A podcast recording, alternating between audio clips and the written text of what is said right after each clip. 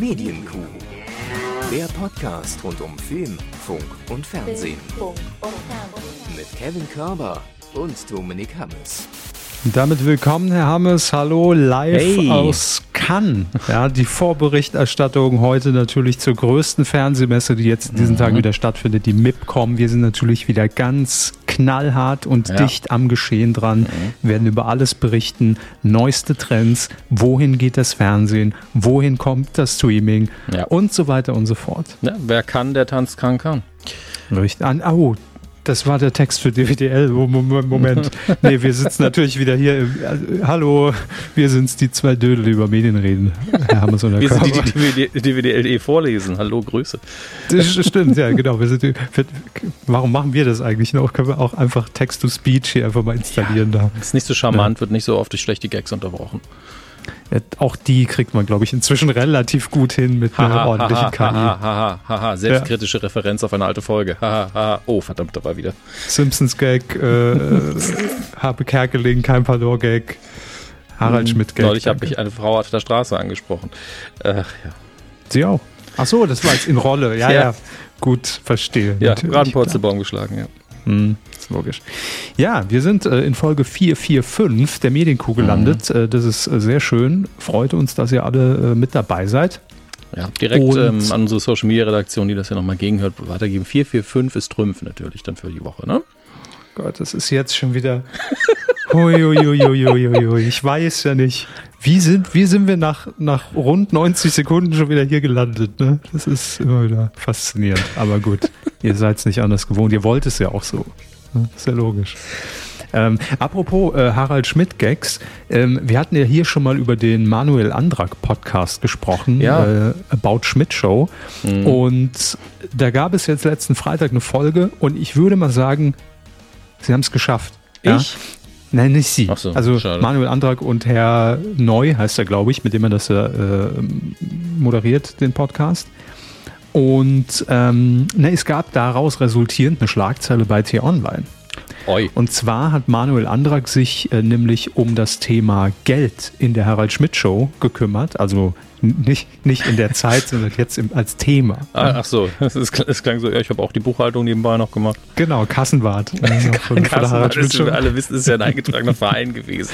Bonito e.V., ja genau. So habe ich es auch in Erinnerung. Das war wirklich, ich habe den Gag schon gesehen, habe ihn dann rübergespielt und Sie machen ihn rein. Oh. Na klar, so Mensch, so haben wir es doch abgesprochen nach 445 Folgen. Auf jeden Fall war Anlass die Schlagzeile über das Honorar, das angebliche, muss man ja sagen, Honorar von Jan Böhmermann im ZDF, wo ja irgendwie die Zahl von 650.000... Er verdient mehr als der Intendant. Ja, aber Jan Böhmermann, also ich finde, sehr passender Tweet, den er auch mal wieder rausgehauen hat, wenn das mein Jahresgehalt wäre, wäre ich längst bei den Privaten. Ja. So wird es wahrscheinlich sein, natürlich, klar. Aber um darauf zurückzukommen, Manuel Andrak hat das eben als Anlass genommen und hat gesagt, also ins gleiche Horn gestoßen, wie wir Jugendlichen sagen, ne? Und hat gesagt, naja, also wenn das wirklich das Gehalt ist von Jan Böhmermann, da war ja selbst er schon knapp dran zur besten Zeit. Und klar, natürlich hört sich das erstmal viel an, aber hat dann eben auch gesagt, so in der Anfangsphase, er war ja ursprünglich hinter den Kulissen Redaktionsleiter oder sogar noch Redakteur von Sat.1 für die Harald-Schmidt-Show. Da hätte er natürlich ein ganz normales Redakteursgehalt bekommen. Nachher, als er dann bei Bonito TV war und vor der Kamera, hat er dann nochmal ein bisschen nachverhandelt mit Harald, ne? Und hat gesagt, hier, wenn ich ja jeden Tag sitze. Und ich meine, Überstunden. Normal bin ich da schon zu Hause. Ja klar, natürlich. Logisch. Also da muss ich die Sendung ja noch angucken. Und da hat er dann auch so ein bisschen erzählt, und ich meine, es ist ja auch logisch, ich meine, die haben 4 bis 5 Tage ja dann auch irgendwann gesendet die Woche. Ja. Wenn man das hochrechnet, also wenn er allein pro Sendung 1000 Euro oder 1000 Mark zusätzlich bekommen hat, dann summiert sich das eben sehr schnell. Ne? Ja. Also wundert mich jetzt nicht. Von daher. Nee, also, das ist auch albern. Das ist ja wieder immer nur diese angestoßene Neiddebatte und der verdient so viel. Ich denke, ja. Okay. Ist halt so. Naja, er hat es nochmal, könnt ihr gerne mal anhören, für alle, die sich wirklich für so wirtschaftliche Hintergründe damals auch ein bisschen interessieren, dann auch erklärt, dass eigentlich die Harald-Schmidt-Show in Sat.1 damals, obwohl sie ja nicht so eine starke Quote hatte wie jetzt eine Primetime-Show. Allerdings die Werbekunden, die dort eingebucht haben, die waren natürlich viel, viel hochpreisiger, sodass dieser Tausender-Kontaktpreis runtergerechnet der höchste im Programm war. Ne? So. Und irgendwann wäre jemand vom Sender zu ihnen gekommen und hätte dann nur so gesagt, sag's keinem weiter, aber wir verdienen richtig arschvoll Geld mit euch. So, das war dann natürlich, okay, da können wir arschvoll mehr verlangen. Guter Move.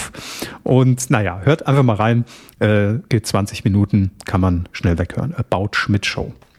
So. Der Titel auch einfach der eine Film von Jack Nicholson, an den sich niemand außer mir erinnert. Das liebe ich so ein bisschen. Aber ist okay, der ist okay. Natürlich, also völlig, er trifft ja auch das Thema wunderbar, ist alles gut. Ja. Gut, Hermes, das war unser kleines Vorgeplänkel und dann starten wir doch direkt in die aktuellen Themen. Ach, na gut, dann. Fernsehen. Und wir haben es, glaube ich, in der letzten Folge schon mal kurz erwähnt. Es gibt gewisse Namen, Themen, Sendungen, die wir nicht erwähnen werden. Auch, also mehr als wir erwähnen, das ist völlig richtig und auch oft zu Recht. Aber es gibt natürlich immer so unser News-Alert, sobald hier eine News aufschlägt, müssen wir die auch im eigenen Interesse weitergeben und nur deshalb machen wir das. Ja, ich will Sie informieren, Sie mich und keinen juckt's, also uns juckt's nicht. Ne? So. Sie gucken kein Fernsehen, ich gehe sehr selten ins Kino oder schmeiß sehr selten eine Serie an. Und unterm Strich einfach klassische Shows und Infosachen, Herr Körber, Fiktion, ich, also für alle, die zum ersten Mal dabei sind. Genau, aber es gibt immer so den kleinsten gemeinsamen Nenner und einer davon ist natürlich Bastian Pastewka. Erster Name, der mir eingefallen ist, gleichzeitig kleinster gemeinsamer Nenner, klingt abwertend, ist nicht so gemeint. Bernhard Hoeker, nein, Bastian Pastewka. Und ich war sehr erfreut, als ich jetzt gelesen habe, dass Bastian Pastewka zusammen mit Ralf Husmann, der ja auch für Stromberg verantwortlich zeichnet, unter anderem natürlich, jetzt wieder an einem neuen Serienprojekt beteiligt ist. Er steht vor der Kamera als Hauptdarsteller und zwar für das ZDF. Und ich war etwas schockiert, denn Bastian Pastewka hatte ja damals unter dieser Schlagzeile, wir alle erinnern uns dran, das deutsche Breaking Bad, hat er ja fürs ZDF die Serie Morgen höre ich auf, auch nicht produziert, aber stand vor der Kamera, wo es um jemand ging, der eben als Geldfälscher dann sich einen Namen gemacht hat, aber trotzdem noch so die heile Family im Vordergrund so ein bisschen gestellt hat. Ich hoffe mal für ihn, dass er sich keinen Namen gemacht hat. Das ist jetzt in dem Betrieb nicht so sinnvoll. Aber Entschuldigung. Gut. Lassen Sie sich davon nicht so in die Seite rein. Ja, manchmal, es gibt ja auch bei uns noch nach über 400 Folgen so den Moment, wo ich kurz dann drüber überlegen muss, also ist es jetzt ein ernst gemeinter Einwurf? Nee, kann man den noch verwerten oder ist es einfach völlig abseits? Ja, ich habe es ja auch schon bei Dingen leider korrigieren müssen, die wirklich ein bisschen ernster sind. Ja, haben wir heute nicht. Das war einfach nur so, ich hoffe, dass ein Geldfälscher, wenn er erfolgreich ist, eben keinen bekannten Namen als Geldfälscher. Das war alles. Spoiler, sie kamen ihm natürlich auf die Schliche. So, wer alles noch nicht geguckt hat, viel Spaß in der ZDF-Mediathek. Das ist schon 10 Jahre her wieder. Ja, 10 Jahre. Ja, locker. Ja, klar, wenn ich jetzt drüber nachdenke, ja, okay, kommt schon hin, aber es ist wirklich alarmierend. Naja, worum geht es denn jetzt? Mal wieder. Ich glaube, das ist einfach Bastian Pastewka auch vom Charakter her einfach so auf den Leib geschrieben. Er spielt so den ganz normalen, den Otto-Normalbürger. Einfamilienhaussiedlung, bezahlt den Kredit ab, arbeitet in einem Autohaus. So, ne? Das ist der Charakter, den er dort spielen wird in der neuen Serie. Alles gelogen heißt er übrigens.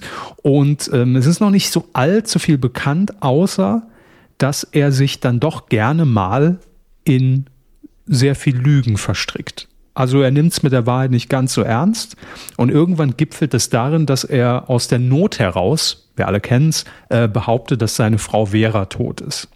Und dann kann man, ab hier kann man sich dann natürlich denken, was das bedeutet. Ich bin mir noch nicht ganz sicher, ob es eine reine Komödie wird Oder mal gucken, vielleicht Dramedy. Hatten wir den Namen schon, den Titel? Alles gelogen, stimmt, ja. Genau. Er wird allerdings ein Film, sehe ich gerade, keine Serie. Ich glaube, ich habe vorhin gesagt, Serie, es wird nur ein Film. Ist auch besser für das Konzept. Ist für das Konzept viel besser, daraus einen Film zu machen. Also irgendwann, so nach Staffel 17, die Leute glauben eben immer noch. Das ist halt irgendwann ein bisschen seltsam. Ja, eben. Also, Sendetermin gibt es noch keinen. Wenn, erfahrt ihr es natürlich hier im Bastian Pastewka Fan-Podcast Nummer 1. Das ist klar. Und ja, freue ich mich drauf. Wird geguckt. Danke für die Information, liebes ZDF. Wir machen weiter, Herr Hammes, und den ganz radikalen Bruch. Wir gehen nämlich ins Reality TV. Aktuell läuft bei RTL ja das Sommerhaus der Stars. Und wir erinnern uns, das Sommerhaus der Stars hatte in den letzten Jahren durchaus für Schlagzeilen und für Furore gesorgt. Unter anderem mit dieser Spuckattacke damals. Ich weiß schon gar nicht mehr, wer es war. Ja, das war ja so hier, Sommerhaus der Stars versus Promis unter Palmen. Ja, wer macht denn das Assi-Battle vollständig? Also wo knallt's am meisten? Mhm. Und das war so, glaube ich, zur gleichen Zeit, so vor 3 Jahren muss das gewesen sein. Und inzwischen sind ein paar Staffeln vergangen. Es ging etwas friedlicher zu, in Anführungszeichen. Aber die Staffel, die jetzt läuft, die hatte schon im Vorfeld für Schlagzeilen gesorgt, bevor sie auf Sendung war. Denn es war schon bekannt, dass es dort wohl in welcher Form auch immer, das hat man zu dem damaligen Zeitpunkt noch nicht so genau gewusst, zu einer Auseinandersetzung kam und dass auch ein Paar von RTL aus dem Sommerhaus rausgeworfen wurde. Aufgrund dieser Vorfälle. Und es steht jetzt immer noch so ein bisschen im Raum, wie geht RTL in dieser Ausstrahlung damit um? Also sprich, zeigt man diesen Vorfall? Man muss also zumindest natürlich das Resultat, nämlich dass das Paar nicht mehr mit dabei ist, das wird logischerweise in irgendeiner Form erzählt werden müssen. Können ja nicht einfach wie Pucci die Folie rausziehen und sagen, so, und plötzlich fliegen sie wieder zurück zu ihrem Promi-Planeten. Jetzt kamen allerdings ein paar mehr Details raus. Und zwar wurde nämlich eine Strafanzeige erstattet. Die Staatsanwaltschaft hat sich jetzt eingeschaltet gegen den Besagten, der dort im Haus eben handgreiflich wurde. Und laut Bild, wir berichten hier ja nur, war das nämlich Gigi Birofio, der auch im Dschungelcamp schon war. Der nahm mit seiner Freundin Dana Feist dran teil und es geht wohl ab der 5. Folge kommt er dazu und die Vorwürfe, die werden erhoben von Valentina Doronina. Wir sparen uns heute das Wehrspiel, weil ernsteres Thema, wir kennen sie natürlich inzwischen alle. Ja, haben es insbesondere, hat alle ihre Platten gekauft und ihrem Verlobten Can Kaplan oder Chan wird er, glaube ich, ausgesprochen. So, und es, wie gesagt, die Bilder haben wir natürlich alle noch nicht gesehen. Es wird aber behauptet, dass, so steht es hier, es einen Schlag gegeben haben soll gegen Can. Hm. Und der Beschuldigte sagt jetzt in der Bild-Zeitung, und auch hier zitieren wir nur so, aus seiner Sicht heraus hat sich der Geschädigte, Can, lediglich oder es hat ihn am Kopf gejuckt und er hat ihn gekratzt. Okay. Stellen wir es kurz nach, nein. Können wir alle nicht beurteilen, weil wir die Szenen natürlich nicht haben und wir wissen auch nicht, ob RTL sie zeigt oder man mit einer Tafel arbeiten wird oder sagt, hier ist was passiert, das unterstützen wir nicht und die Konsequenz daraus war, ne? Punkt. Wird man sehen. Aber die Staatsanwaltschaft, die ermittelt jetzt. Und ja, mal sehen, wo das noch hinführt. Ja, im Endeffekt tragisch und natürlich furchtbar, wenn sowas, also grundsätzlich egal, wo es passiert, aber dann ist es fürs Format immer so ein zweischneidiges Schwert, weil jetzt die Leute zwar einerseits einschalten und andererseits ist aber genau das, womit man auch in dem Genre eigentlich nicht Schlagzeilen machen will. Nee, das stimmt. Also ich glaube, man war natürlich im Vorfeld mit Sicherheit so ein bisschen in Anführungszeichen dankbar, dass natürlich ein Format, also bevor es überhaupt, lange bevor es ausgestrahlt wird und auf Sendung geht, wenn da schon klar ist, da ist irgendwas vorgefallen. Ja, das ist natürlich jetzt Worst Case, was da vorgefallen ist. Es sollte natürlich überhaupt nicht passieren. Aber es hat natürlich, ich glaube schon, so ein paar Leute, die diese Sensationsgier dann in sich verspüren, dann doch in das Format gespült nach dem Motto, da will ich mal dabei sein, da habe ich doch vor ein paar Monaten gehört das, ne? Und ich finde, am Ende ist natürlich die Frage, aber gilt ja für alle Formate, da haben wir ja damals auch lang und breit bei Promis unter Palmen auch schon drüber geredet. Mhm. Ich finde, es ist immer die Frage, wie geht man damit um? Ne? Also, dass sowas passiert ist, dafür kann man ja weder der Produktionsfirma noch RTL, in diesem Fall würde ich jetzt als Außenstehender einfach mal behaupten, irgendeinen Vorwurf machen, weil das sind dann Auseinandersetzungen, weil ne, wenn wir die da reinstecken, dann kann das halt passieren. Es ist immer die Frage, wie schnell hat man dann darauf reagiert, wurde da schnell eingegriffen, ne, und entsteht bei mir als Zuschauer nicht dieses bedrückende Gefühl, oh Gott, da hätte noch viel mehr und viel Schlimmeres passieren können, ne? Weil da war ja gar keiner, da ist dann keine Security rein oder was auch immer. Jetzt nicht auf den Fall, sondern gilt generell. Also ich finde, man muss dann immer sagen und auch signalisieren, wir haben das sofort gesehen und da sind auch Konsequenzen entstanden. Und ich bin mir fast sicher, dass RTL das auch so in der Folge erzählen wird. Wie genau, wird man dann sehen. Aber ja. Es ist einfach, weiß ich nicht. Also, ja, scheiße ist es. Ja, natürlich. Aber ich denke mir dann immer, wenn ich jetzt Z-Promi bin und bin da drin, also ja, natürlich ist jedem klar, dass sobald er natürlich irgendwie lauter ist, auffällt, dass ich dadurch natürlich in den Fokus der Berichterstattung rücke, dadurch Sendezeit bekomme, alles gelernt, wissen die da drin. Aber warum muss es dann immer noch diesen Schritt weitergehen? Also ist das dann einfach auch das persönliche Benehmen, also was man auch so auf der Straße an den Tag legt, dass es dann halt vor der Kamera auch rauskommt? Macht man das nur für die Kamera? Das kann ich irgendwie nie nachvollziehen, weil es ist ja jedem klar, dass die Szenen nach außen kommen oder zumindest die Thematik, ne?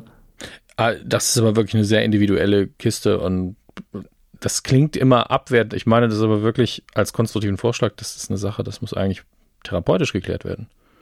Weil das Verhalten ja sowieso nicht geht. Egal in welchem Kontext. Und dann muss auch da aufgeklärt werden, inwiefern haben denn die Kameras dafür gesorgt, dass das eher passiert? Weil bei den meisten Leuten sorgen Kameras dafür, dass sie sich nicht so benehmen. Eben. Also man geht ja immer von den besten Manieren aus, wenn man in der Öffentlichkeit steht. Ne? Wenn das die besten Manieren sind, so wie sie sagen, finde ich schwierig, sollte man nochmal in sich gehen, sollte man nochmal drüber nachdenken über alles. Yep. Und wie gesagt, ich meine das absolut nicht, geh doch in die Klappe oder so, das ist einfach, das ist so Rhetorik von vor 50 Jahren in meinen Augen. Ich halte sowas einfach, da tut man sich selber einen Gefallen, wenn man das mal klärt. Ja. Und guckt, was da bei einem selber vielleicht ein bisschen falsch liegt und dann vielleicht auch, und das ist, meine ich jetzt gar nicht so direkt an die Person gerichtet, sondern generell sich die Frage stellen, ist das vielleicht kein Job für mich, vor der Kamera stehen? Ist das vielleicht nicht das, was ich machen sollte? Das ist halt leider ein sehr ernstes Thema. Ja, total. Aber trotzdem wollte ich auch das mal ansprechen, weil es hat ja schon die letzten Wochen und Monaten für gut Furore gesorgt und wird jetzt nochmal aufgerollt. Also erstens wegen der Ausstrahlung, zweitens jetzt, dass die Staatsanwaltschaft sich bei einem Reality-Format einschalten muss. Das finde ich alles nicht schön. Ja. Das muss alles nicht sein. Und gleichzeitig denke ich dann daran, weil ich das bei Social Media so ein paar Mal reingespült bekommen habe, weil ich dir Moderatorin, die das Ganze hostet quasi, in ihrer Rolle als Comedian eigentlich eher folge. Wer ist das denn? Nicht das Format hier. Ich wollte auf was anderes hinaus. Wer ist das denn? Ich wollte gerade sagen, ich habe überlegt, ob da überhaupt Moderator im Spiel ist. Ein Format, was, soweit ich weiß, noch nicht in Deutschland angekommen ist, wo der Titel aber einfach für mich schon der Höhepunkt von Reality Trash-TV ist, nämlich Fuckboy Island. Wird auch in den Texten immer nur F-Boy Island geschrieben, damit die Leute nicht Fuckboy schreiben müssen. Finde ich sehr, sehr süß. Das ist jetzt aktuell in der 3. Staffel und das Spin-off Fuck Girl Island ist auch schon angekündigt und ich bin so, ja, eigentlich muss man so konsequent sein und so hart in diese Richtung marschieren, dass keiner mehr sich irgendwelche utopische Vorstellungen davon macht, was für Formate das vielleicht sein könnten. Genau das, wie der Titel das sagt, ist es dann auch. Deswegen, irgendwie warte ich drauf, dass das in Deutschland auch noch passiert ist, dass wir das auch noch adaptieren. Kann nicht mehr so lange dauern. Erinnern Sie sich noch, ich bin gerade komplett unsicher, ob es das nicht dann auch gab hier in Deutschland, aber zumindest gab es das international und ich glaube, es gab auch Überlegungen, das hierher zu bringen, wo es irgendwie darum ging, dass es war so eine Cloning-Dating-Show, wo von, egal ob Männer oder Frauen, die alle gleich irgendwie aussehen, gleich gekleidet sind, irgendwie habe ich da gerade was in Erinnerung, da kommt gerade irgendwas hoch. Weiß es nicht mehr. Keine Ahnung. Ich weiß auch nicht mehr, wie es hieß. Ich habe nur noch dieses Teaserbild vor Augen, tatsächlich. Oh. Ich weiß nicht, ob man das hört, aber hier ist gerade Wolkenbruch. Also, Glückwunsch. Ja, ich bin froh, endlich mal wieder reden. Ja, man hört es ein bisschen. Nur falls ihr jetzt denkt, was ist da, was höre ich da? Falls es Hammes hat wieder seine Regentonspur eingespielt. Ey, ich habe ja eine, aber die benutze ich ja für die Kuh nicht. Ich weiß. Da habe ich ja ab und zu so blökende Kühe mal reingespielt, aber das fanden die Leute nicht so gut. Ach so, das habe ich nie mitbekommen, sehen Sie mal. Ja, gut. Ich lasse das jetzt auch mal so stehen, vielleicht habe ich es auch nie getan. Hört da nochmal alle Folgen nochmal nachträglich. Vielleicht. Und dann oder haben wir uns diese Geschichte nur ausgedacht? Ich glaube schon. Wir bleiben im Reality-Kosmos, denn ich hatte letzte Woche ein bisschen was zu tun, weil wir am Montag für Sat.1 und Join eine Pressekonferenz ins Leben gerufen haben, eine digitale, zu Promi Big Brother. Was ist das? Das ist ein Format, da stehen prominentere Persönlichkeiten aus Film, Funk, Fernsehen und Instagram stehen vor Kameras, die werden beobachtet rund um die Uhr, muss man sich mal vorstellen, ne, in einem Haus. Skandal. Ja, dass man das senden darf, Herr Hammes, ne? Das ist der Wahnsinn. Menschenzoo, wirklich.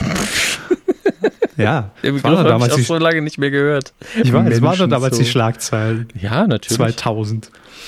Da hat man das Sommerloch ordentlich füllen können mit... Das Sommerloch der Stars, auch das kommt bald. Ja. Richtig. Das lässt leider eine Interpretation offen, die ich nicht so... Naja, hey, das Faktor... Ich lasse jedem seine Gedanken, macht damit, was er wollt. Also, Pressekonferenz Promi Big Brother, denn wir haben jetzt einen Sendetermin, wann Promi Big Brother starten wird. Zum einen, es wird der 20. November sein. Schon mal wieder, mein Jahresurlaub ist schon wieder gesichert in Köln. Am 20. November, ein Montag, geht es los. Und es wird eine ganz gravierende Neuerung geben. Was heißt Neuerung? Das gab es schon mal, aber es ist wieder da. Ja, in POC-Form. Und zwar der 24-Stunden-Livestream. Das heißt, man kann bei Join Plus, also wenn man Join zahlender Kunde ist, im Abo, dann diesen Kanal einschalten und dann hat man wirklich 24 Stunden Promi Big Brother. Sie werden natürlich sagen, oh Gott, oh Gott, oh Gott, wer will das denn? Aber es ist tatsächlich so, dass viele Fans das Jahr für Jahr immer wieder gefordert haben, weil das ja so ein bisschen auch der Ursprung dieses Konzepts Big Brother ist. Ich erinnere mich noch gut, damals im Jahr 2000, da gab es ja auch eine Website zu der ersten Big Brother Staffel und da gab es ja auch verschiedenste Streams, die man anwählen konnte. Ich weiß gar nicht mehr, ob das was gekostet hat oder ob das noch free war, aber das war halt wirklich Pixel-Streams ohne Ton, weil Bild mit Ton zu übertragen im Jahr 2000, unmöglich, ne, quasi. Ja. Lippenleser waren aber zugeschaltet. Ja, aber aus den 4 Pixeln haben wir auch nicht sehr viel lesen können. Ja, das ist, also das war natürlich so die Grundidee, hey, Big Brother is watching you und er sieht alles und ihr könnt auch alles sehen, ne? Und könnt verschiedene Kameras da anwählen. Das war halt so ursprünglich ja das Konzept, aber wirklich informativ war das ja damals noch nicht. Später ging es ja dann auch mal weiter, dass auch die Normalo-Staffeln oder auch Promi Big Brother auf Premiere oder Sky später als eigener Kanal mal liefen. Maxdome hatte das schon. Bei Bild gab es mal vor 7 Jahren den Live-Zugang mit Bild Plus. Also es gab immer mal wieder diesen Livestream. Allerdings die letzten 7 Jahre nicht. Und ja, jetzt hat man natürlich die Plattform mit Join, also eigentlich nur ein logischer Schritt, das anzubieten. Und natürlich haben sich auch in den 7 Jahren die Sehgewohnheiten einfach brutal verändert. Also ich meine, Streaming und Livestream muss man heute keinem mehr erklären und vor 7 Jahren wäre es wahrscheinlich noch Grüße ans Datenvolumen fast unmöglich gewesen, irgendwo mal unterwegs da mal 5 Minuten reinzugucken, wenn es einem mal interessiert. Da sind die Zugänge natürlich in den letzten Jahren dann doch etwas komfortabler geworden und selbstverständlicher. Ich finde es gut, aber ich weiß natürlich auch, weil wir in den letzten Jahren ja auch den Stream zur Verfügung hatten, also intern. Klar, da gibt es natürlich auch mal einfach Stunden, wo einfach nicht viel passiert, sagen wir, wie es ist. Ja. Sind wir auch mäßig überrascht am Ende des Tages. Ich meine, das kostet ja auch Energie, irgendwie zu performen. Naja, klar. Und das ist natürlich, also ich glaube, so den Hardcore-Fans, die das auch damals schon geguckt haben und Sky dafür abonniert haben und ne, dann wirklich dieser Stream Tag und Nacht lief, die wissen das natürlich. Aber ich kann mir schon vorstellen, wenn man jetzt so als normaler Zuschauer das fertig produzierte Stück vor Augen hat, ne? Den Beitrag, die Sendung abends, schön zusammengeschnitten mit Musik, dann ist das natürlich komplett gegen die Sehgewohnheit. Weil, klar, es ist natürlich das Reine, das Ungefilterte, aber auf der anderen Seite wird ja grundsätzlich bei jedem Reality-Format immer gesagt, egal ob von den Kandidatinnen und Kandidaten oder den Zuschauerinnen und Zuschauern, naja, aber das war jetzt schon komisch auch zusammengeschnitten aus dem Kontext und so habe ich mich gar nicht verhalten. Zumindest hat man jetzt die Möglichkeit, jeder kann es jederzeit sehen, ja. Und wer sich das Gesamtbild über jemanden machen möchte, der hat die Chance dazu. Also ich finde das nur konsequent und gut, dass man zumindest die Möglichkeit hat und ja. Das ist ein Alleinstellungsmerkmal zumindest im Reality-Fernsehen. Also es gibt kein anderes Format. Selbst beim Dschungel, wo das ja theoretisch möglich wäre, hat man das noch nie gemacht. Und ich glaube, da hat ja auch jeder Produzent auch so ein bisschen Angst davor. Das ist, weil da kann natürlich auch alles Mögliche passieren in dem Moment. Ja, ich meine, live ist ja eh immer ein Risiko. Dann hat man die Leute ja nicht, und das will man ja auch nicht für die Formate, ja auch nicht unter Kontrolle in dem Sinne. Es gibt ja keinen Ablauf, an die sie sich auf jeden Fall halten werden. Außer sowas wie, wir wissen, wann wir Essen reingeben oder frühstücken. Ja, aber die haben ja keinen Knopf am Ohr und sagen, ja, mach jetzt mal was Lustiges. Ja, also hoffe ich, jedenfalls. Dieses Jahr ausnahmsweise nicht. Ja, aber für Fans der Show, und ich bin ja immer so stichprobenartig, dass ich da mal irgendwie in Kommentare reingucke bei Social Media und so. Die lieben den 24-Stunden-Stream, die wollen genau das. Und das anzubieten halte ich auch für richtig in dem Sinne, sind ja alles erwachsene Leute, die sich drauf eingelassen haben. Deswegen voll okay. Ich verstehe die Faszination nicht, aber ich finde es gut, wenn man es anbietet, weil die Leute wollen das eh. Also. Ja, und natürlich werden das keine Millionen rund um die Uhr gucken. Das Nein. ist ja auch völlig klar. Aber wie Sie schon sagen, einfach als Zusatz, als Extra, als Bonus, finde ich, das gehört zum Format und finde ich gut. Außerdem, was jetzt auch neu ist, normalerweise wurden ja die Namen der Bewohnerinnen und Bewohner immer bis wirklich kurz vor Start rausgehalten und erst dann offiziell irgendwie von uns vermeldet von Sat.1. Und in diesem Jahr haben wir da auch gesagt, ein bisschen was Neues. Das war ja bisher immer daraus resultierend, dass der gesamte Cast ja ab einem gewissen Punkt, es war mal mehr, mal weniger als eine Woche, bei Corona war es, glaube ich, sogar 1,5 Wochen, irgendwann waren die ja alle im Hotel, ne, wo dann auch die Handys eingesackt werden und die dann sitzen und kein Kontakt zur Außenwelt, bis es dann losgeht. Ja. Und erst dann hat man die Namen rausgegeben, weil man auch denen so ein bisschen die Überraschung geben wollte, wer zieht damit ein. In diesem Jahr auch ein bisschen anders, denn jetzt wurden am Montag 2 Namen schon verkündet und ich kann schon mal sagen, wahrscheinlich kommen da noch ein paar mehr bis zum Start. Es wird nicht bei 2 bleiben. Und mal gucken, was das für eine Dynamik reinbringt. Also wenn man schon im Vorfeld weiß, wer geht da mit mir rein, das kann ja auch nochmal einen neuen Twist reingeben. Bin ich sehr gespannt. Die beiden Namen, ich weiß, Sie wollen sie wissen, Herr Hammes, das ist schon klar. Wer ist bereit? Ja, klar. Fangen wir mit der Dame an oder mit dem Herrn? Sie dürfen entscheiden. Das ist mir egal. Gut.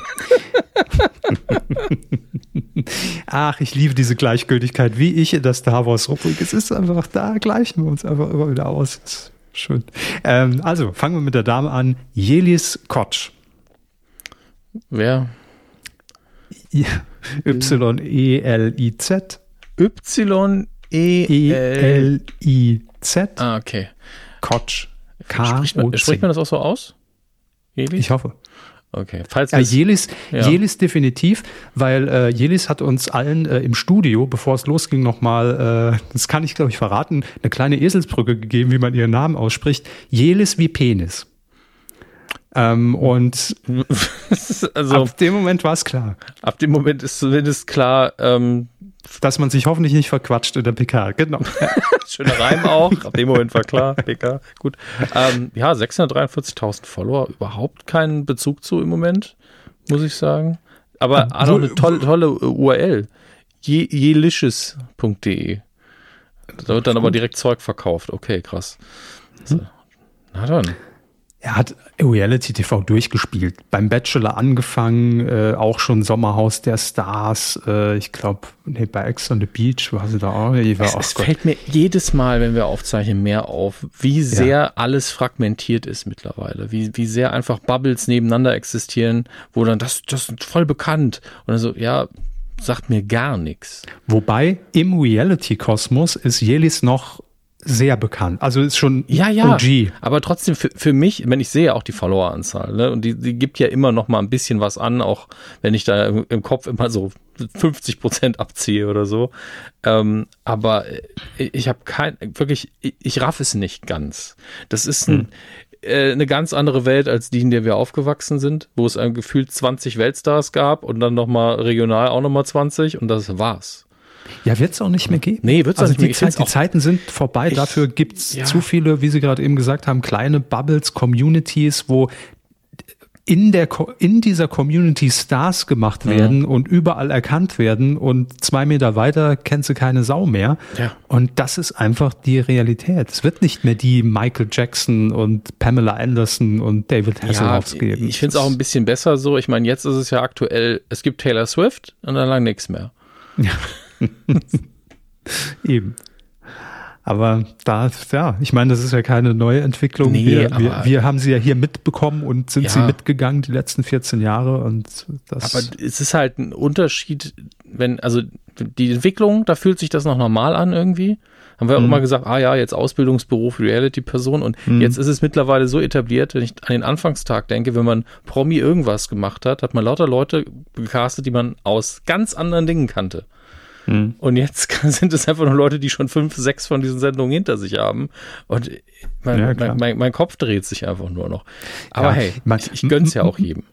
Man darf natürlich dieses Wort Promi und Star, das ja dann in jedem Format vorkommt, auch das ist natürlich nicht mehr vergleichbar mit einem Promi vor 20 Jahren, 30 Jahren. Also aber das habe ich ja hier schon immer gesagt. Immer wenn dann auch die ganzen Kommentare kommen, und wann kommen die Promis? Nennt mir doch mal 10 realistische Namen, also die den Promi-Status eurer Meinung nach verdienen, die das machen. Also da müsste man schon lange drüber nachdenken. Also realistisch. Die realistisch sagen würden, ich gehe da rein, jetzt komm nicht mit Günther Jauch und Harald Schmidt. Ja, das ist doch völlig klar. Und Promi definiert sich halt heute anders als noch vor 20 Jahren und Star. Ja. Das ist, aber es ist natürlich für alte Männer wie mich, klar. Muss ich mich immer noch dran gewöhnen. Und wie gesagt, wenn ihr da jetzt irgendwie eine Kritik raushören wollt, die ist tatsächlich nicht drin. Ich beobachte es ganz neutral und bin so, ich werde wir müssen das Wehrspiel quasi einstellen demnächst, weil es auch einfach, es ist ja auch immer so augenzwinkernd, ein bisschen böse gemeint gewesen, so irgendwie kennt man ja gar nicht, aber das ist halt albern mittlerweile. Das ist einfach, es wird darauf hinauslaufen, dass das Format nicht mehr wer heißt, sondern stellen Sie mir die Leute mal vor. Ja, also woher ist tatsächlich ganz gut. Einfach so Biografie, okay, diese 6 Sachen sind schon passiert vorher. Ah, okay. Ja. Und ich werde sie mir halt auch nicht merken, weil sie außerhalb dieses Kosmoses nicht stattfinden. Deswegen werde ich immer bei den gleichen Leuten wer fragen.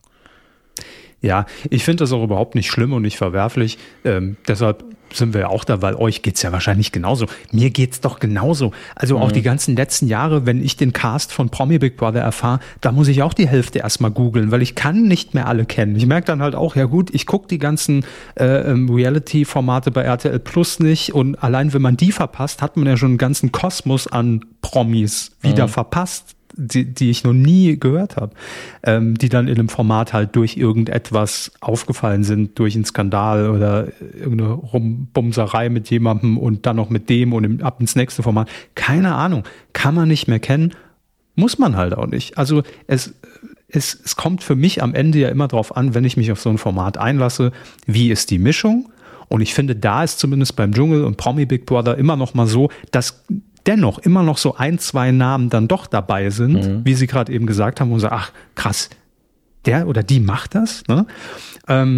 Und es macht dann am Ende die Mischung, weil nur ein Format mit solchen Leuten, da habe ich persönlich gar kein Interesse mehr dran, es zu gucken, aber dann die Konstellation, da ist jetzt ein Jörg Dräger drin, ne? Wie vor 2 Jahren oder 3 Jahren, ja. 2 Jahren, und der trifft dann auf jemand, der bei Ex on the Beach mit dabei war.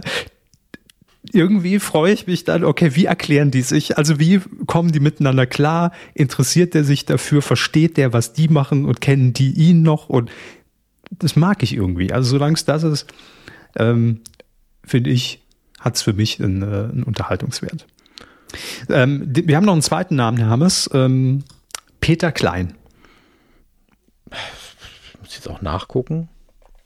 Aber das ist so ein ungewohnt normaler Name gerade. Das stimmt. Völlig verwirrt. Ja, aber das trifft es eigentlich auch ganz gut. Ja. Denn eigentlich auch niemand, der diesen Promi-Status, glaube ich, jemals wollte, ja, aber halt so reingerutscht ist. Das ist der Stiefvater von Daniela Katzenberger. Ah, und wie ich hier lese, der noch Ehemann von Iris Klein. Iris Klein, richtig. Ja, und er stand in den Schlagzeilen. Das war so eine Sidequest im Dschungelcamp Anfang des Jahres. Sidequest. Ja, weil fernab der Handlung im Dschungelcamp hat nämlich Peter Klein für Furore gesorgt, weil Peter Klein und Iris Klein waren im Versace Hotel, um sie jetzt auch nochmal kurz abzuholen.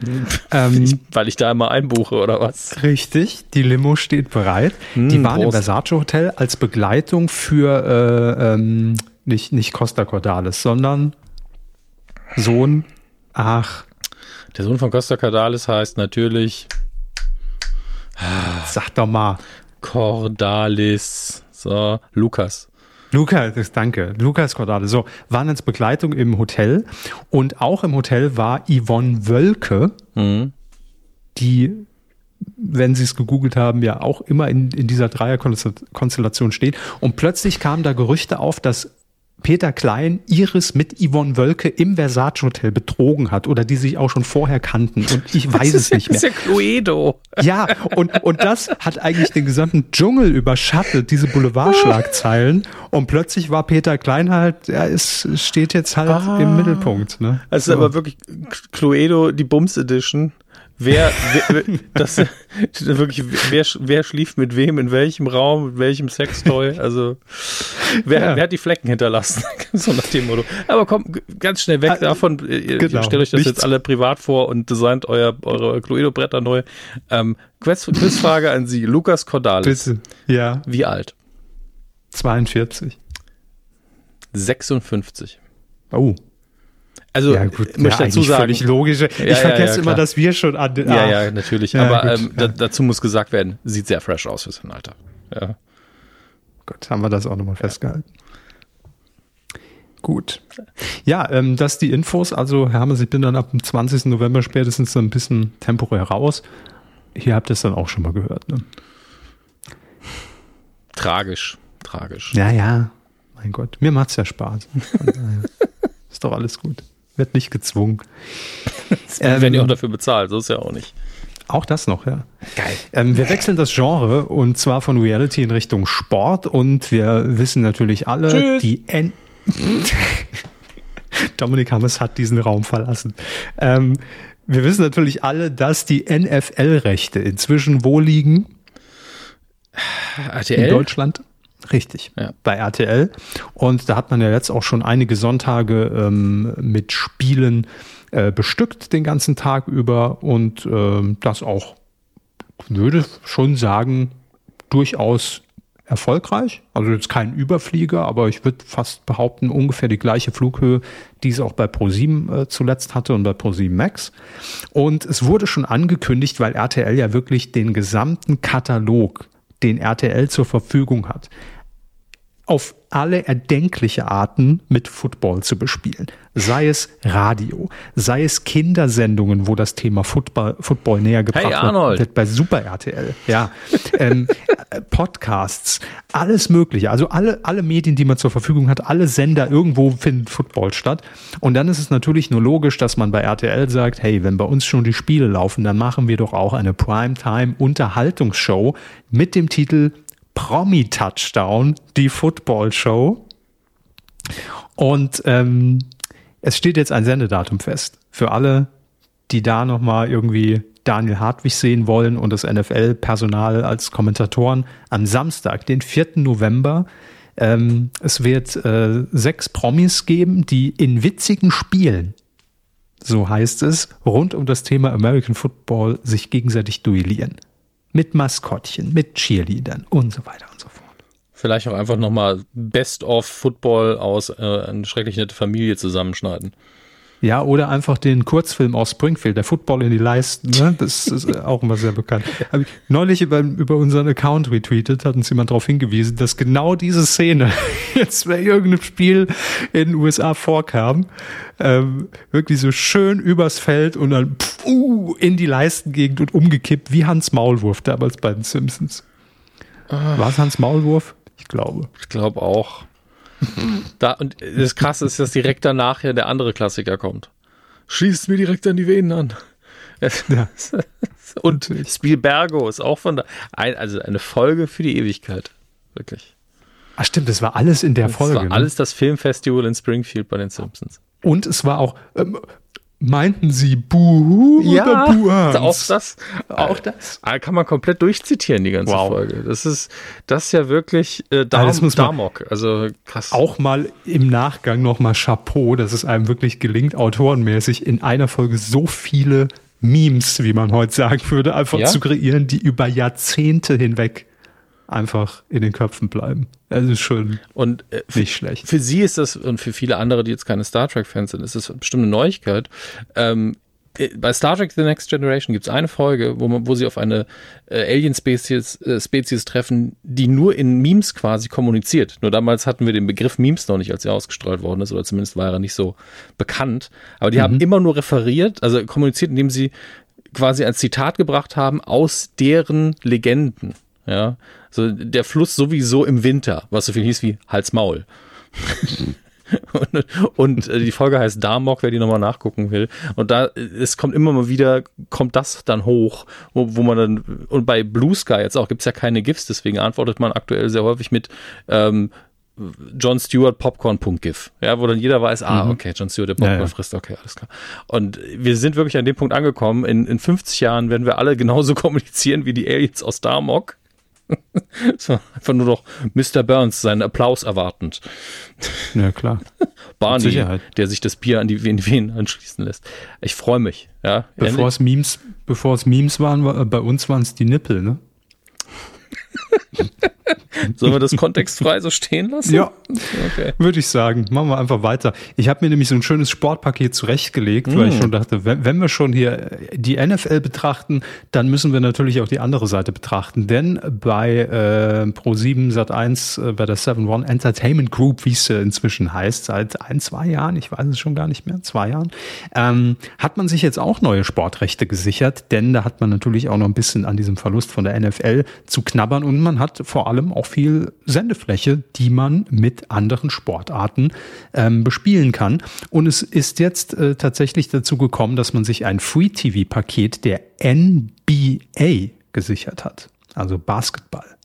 Was wohl aktuell, ich habe das ja alles nicht mitbekommen, weil ja irgendwie die deutsche Nationalmannschaft dort, glaube ich, wurden die Weltmeister? Ja, ne? Aber nicht bei der NBA, weil das ist ja eine nationale. Logisch, aber im Basketball. Basketball-Weltmeisterschaft, genau. Das ist gerade Deutschland, ja. Genau, und das hatte wohl dann so einen kleinen Hype mal ausgelöst. Ich weiß gar nicht, wo das lief, bei Sport 1 vermutlich.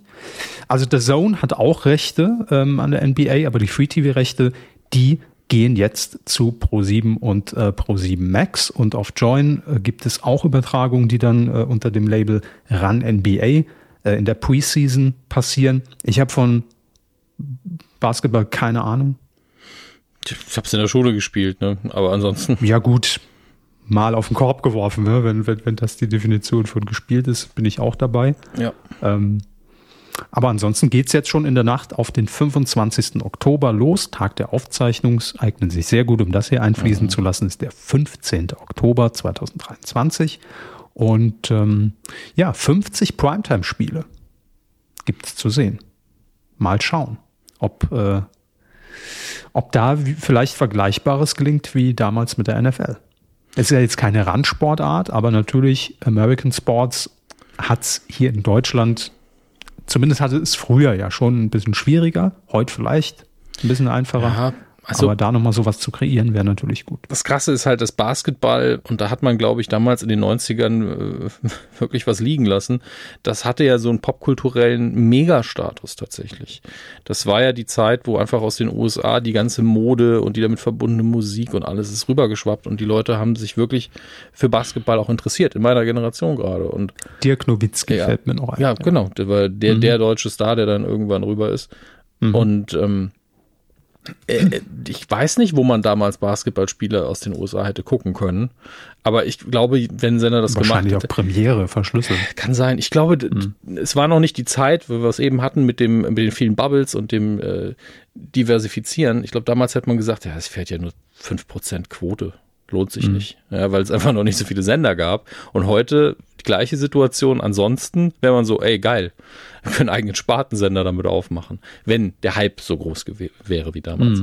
Das ist interessant, wie unterschiedlich einfach Dinge funktionieren, einfach nur, weil sich ein paar Rahmenbedingungen ändern können.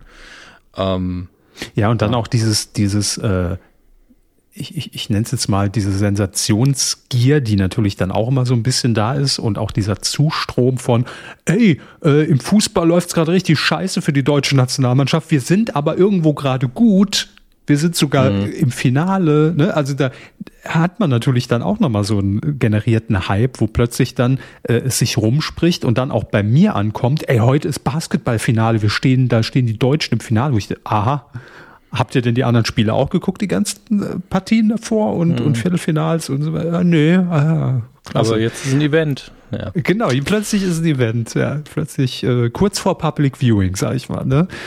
Klar, das muss man natürlich auch immer mit einberechnen, wenn die deutsche Nationalmannschaft auch in irgendeiner Sportart gerade sehr brilliert, und man nimmt ja immer dann alles mit und feiert es ab, und dann bleibt ein Teil vielleicht dran hängen und der andere Teil sagt dann wieder, gut, wir sehen uns in 4 Jahren oder wann auch immer die WM stattfindet. Gut, Hermes, ich habe noch 2 Sendetermine, auch nur für meinen privaten Kalender, um ehrlich zu sein. Es gibt nämlich jetzt den Sendestart von Wer stiehlt mir die Show, und wir hatten über das neue Panel schon wann waren die Aufzeichnungen? Im April berichtet. In meinem Kopf ist diese Staffel auch schon längst gelaufen, weil es schon so lange her ist wieder. Aber jetzt wird sie erst ausgestrahlt. Ich nenne Ihnen ganz kurz die Namen. Vielleicht erinnern Sie sich da nochmal dran. Mhm. Das neue Panel besteht nämlich aus Hazel Brugger, Florian David Fitz und Tobias Schweighöfer. Ja, Hazel Brugger ist auf jeden Fall schlagfertig. Bei den anderen beiden, also ja gut, Schweighöfer ist ja quasi, gehört ja zum Show-Freundeskreis, nenne ich das jetzt einfach mal. Ja, ich würde, und Florian David Fitz auch. Okay. Also, ja, er zusammen mit Joko. Dann ist das nochmal eine ganz andere Ebene, wenn man dann anders miteinander redet, auch vor der Kamera. Und ich glaube, das funktioniert gut. Ja. Jedenfalls steht jetzt der Sendetermin fest, und zwar bleibt man beim Sonntag. Also das hat ja gut funktioniert, und zwar der 5. November. Da geht's dann los. Mit Wer steht mir die Show? Und es gibt auch einen Sendetermin für The Masked Singer. Ich muss ja zugeben, da ist meine Rätselfreude in den letzten Staffeln doch ein bisschen, wurde niedriger. Das ist einfach nur, weil es damals nicht Raab war. Ja, eben. Also das ist halt, das Faultier ist an allem schuld. Ab da ging es bei mir, da dachte ich, ich habe da alles reingelegt in diese Recherche. Alles, was ich hatte, in eine Waagschale geworfen und dann bitter enttäuscht worden von Tom Beck. Das ist, weiß ich nicht, das sitzt immer noch tief. Aber ab dem 18. November gibt es dann eine neue Chance. Wer wird Raab unter den Masken? Mal sehen. Die 9. Staffel auch schon. 9. Alter Schwede. Jo. Das ist für mich immer noch so die neue Show. Genau, ja. Das geht uns allen so. Jo, Hermes, das war's schon im Fernsehbereich. Ach, das ist doch in Ordnung. Ja. Haben sie doch schön gemacht. Ja, danke. So, heute haben sie es gemerkt, ich habe so in Blöcken gearbeitet.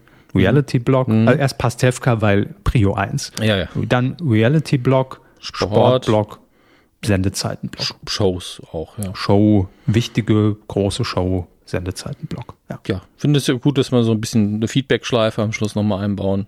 Ja. Ich auch. Gut, machen wir weiter. Weidengeflüster. Schön, schön. Worum ging's denn in der letzten Folge? Ah, ja, Glücksrad mit Guido Kanz. Der Satz alleine ist immer noch verwirrend. Ich war eben auch ein bisschen überrascht, weil ich dachte, die Kommentare habe ich doch schon gelesen und das stimmt. Ich habe unter der Woche tatsächlich mal ein bisschen reingeguckt und deswegen dachte ich so, das sind doch alte Kommentare, das sind keine alten Kommentare. Hart aber fair, hieß es ja. Genau, hart aber fair mit Produzentenwechsel, Deutscher Fernsehpreis stand noch auf dem Schirm, Viva-Dokumentation. Ich glaube, es geht immer noch um die Senderbelegung. Ja, das lässt die Leute nicht los. Das ist zu Recht. Das sind Dauerbrenner, da können wir eine Zeitschrift zu rausbringen. Ja. Aber beginnen wir mal. Der liebe Max Snyder hat geschrieben. Soll ich? Ja, gerne. Ich muss gerade husten.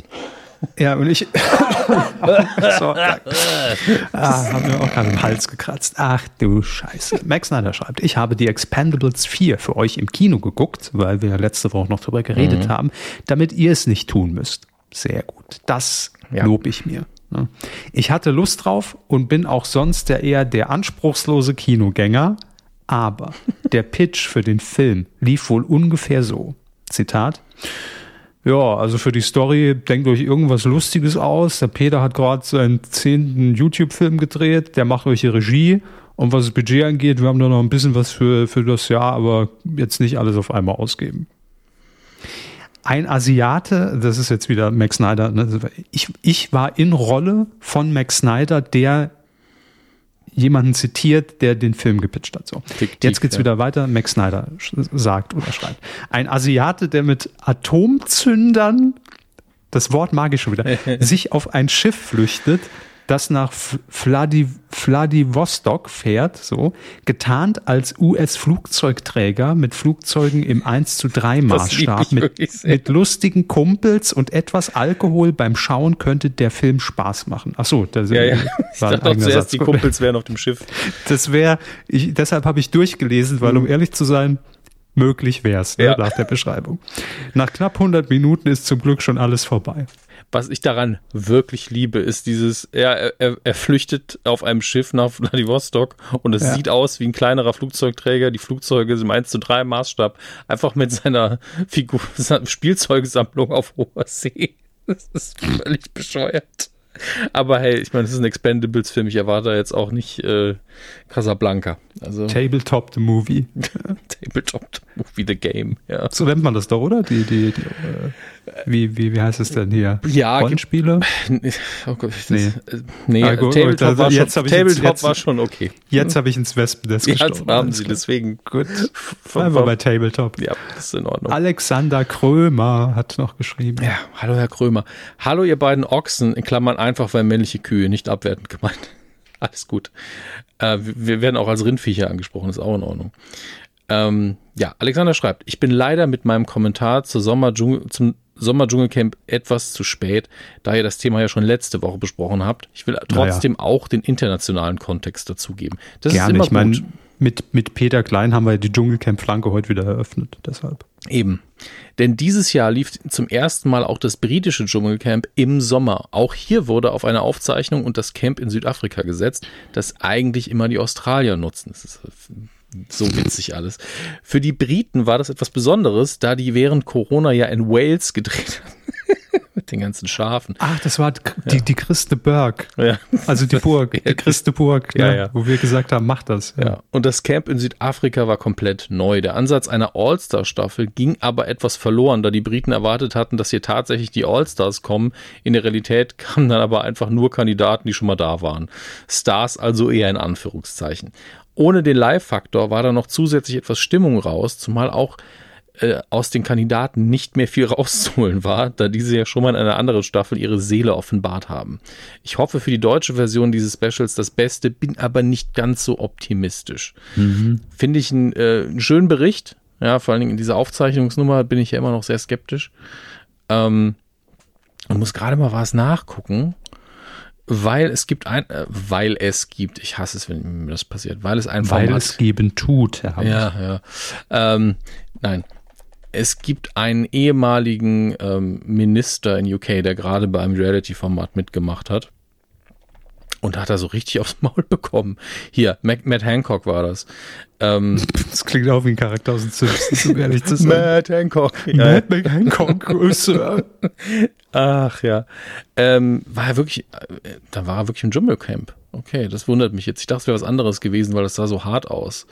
Ah, das war 2022. Das muss ein anderer wieder gewesen sein, glaube ich. Oder es war eine andere Show und er war einfach zum zweiten Mal in einer. Das kann ja gut sein. Mhm. Aber der ist so richtig dafür verarscht worden, oder nicht verarscht worden, sondern richtig hart kritisiert worden für seine Policies und sein Verhalten während der Corona-Krise.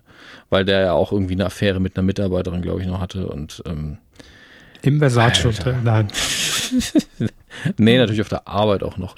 Egal, ich wollte es nur am Rande erwähnt haben, dass das auch noch mal, dass Reality-TV halt auch manchmal für sowas gut ist. Ja. Naja, gerade das britische Dschungelcamp ist ja durchaus dafür bekannt, dass da auch mal genau solche Überraschungen dann im Cast sind. Ne? Irgendwie ehemaliger oder aktive Politiker sogar. Es hat auch einfach einen anderen Status. Es ist irgendwie hat es einen anderen, nicht so trashigen Stellenwert und trotzdem fühlt sich das für mich immer ein bisschen fragwürdig an.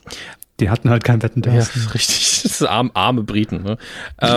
Alexander schreibt noch weiter, dann noch 2 Sätze zum Thema Z1. Als Z1 den Vermarkter von Sky zu Visun gewechselt hat, Gott, was für Namen, war ich auf der Vermarkterparty dazu. Visun kennt sich durch...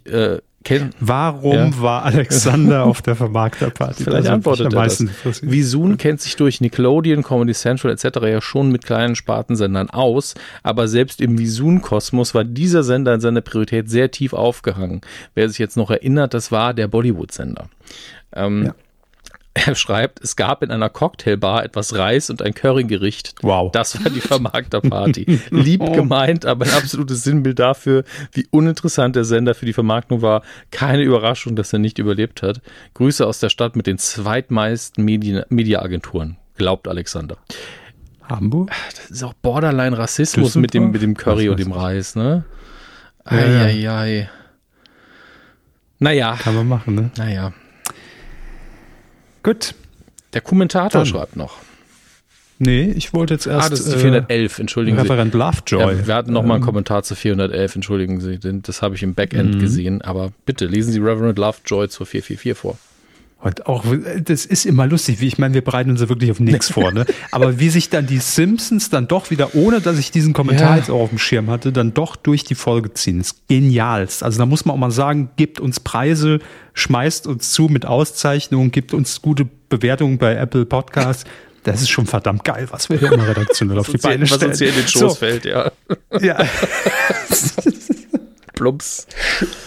Reverend Lovejoy hat dazu geschrieben: Hallo an die Kuhgemeinde. Vor einer Weile hat Herr Körber auf Inside the Simpsons aufmerksam gemacht, das bei Pro7 Max ausgestrahlt wird. Inzwischen sind die 6 Folgen auch auf Join abrufbar. Allen Simpsons-Fans kann ich die Folgen nur empfehlen. Sie lassen sich gut hintereinander weggucken.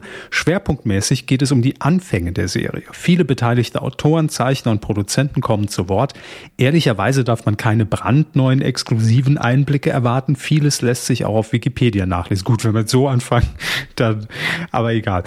Zum Beispiel, dass die allererste Folge Es weihnachtet schwer ursprünglich gar nicht als erste Folge geplant war.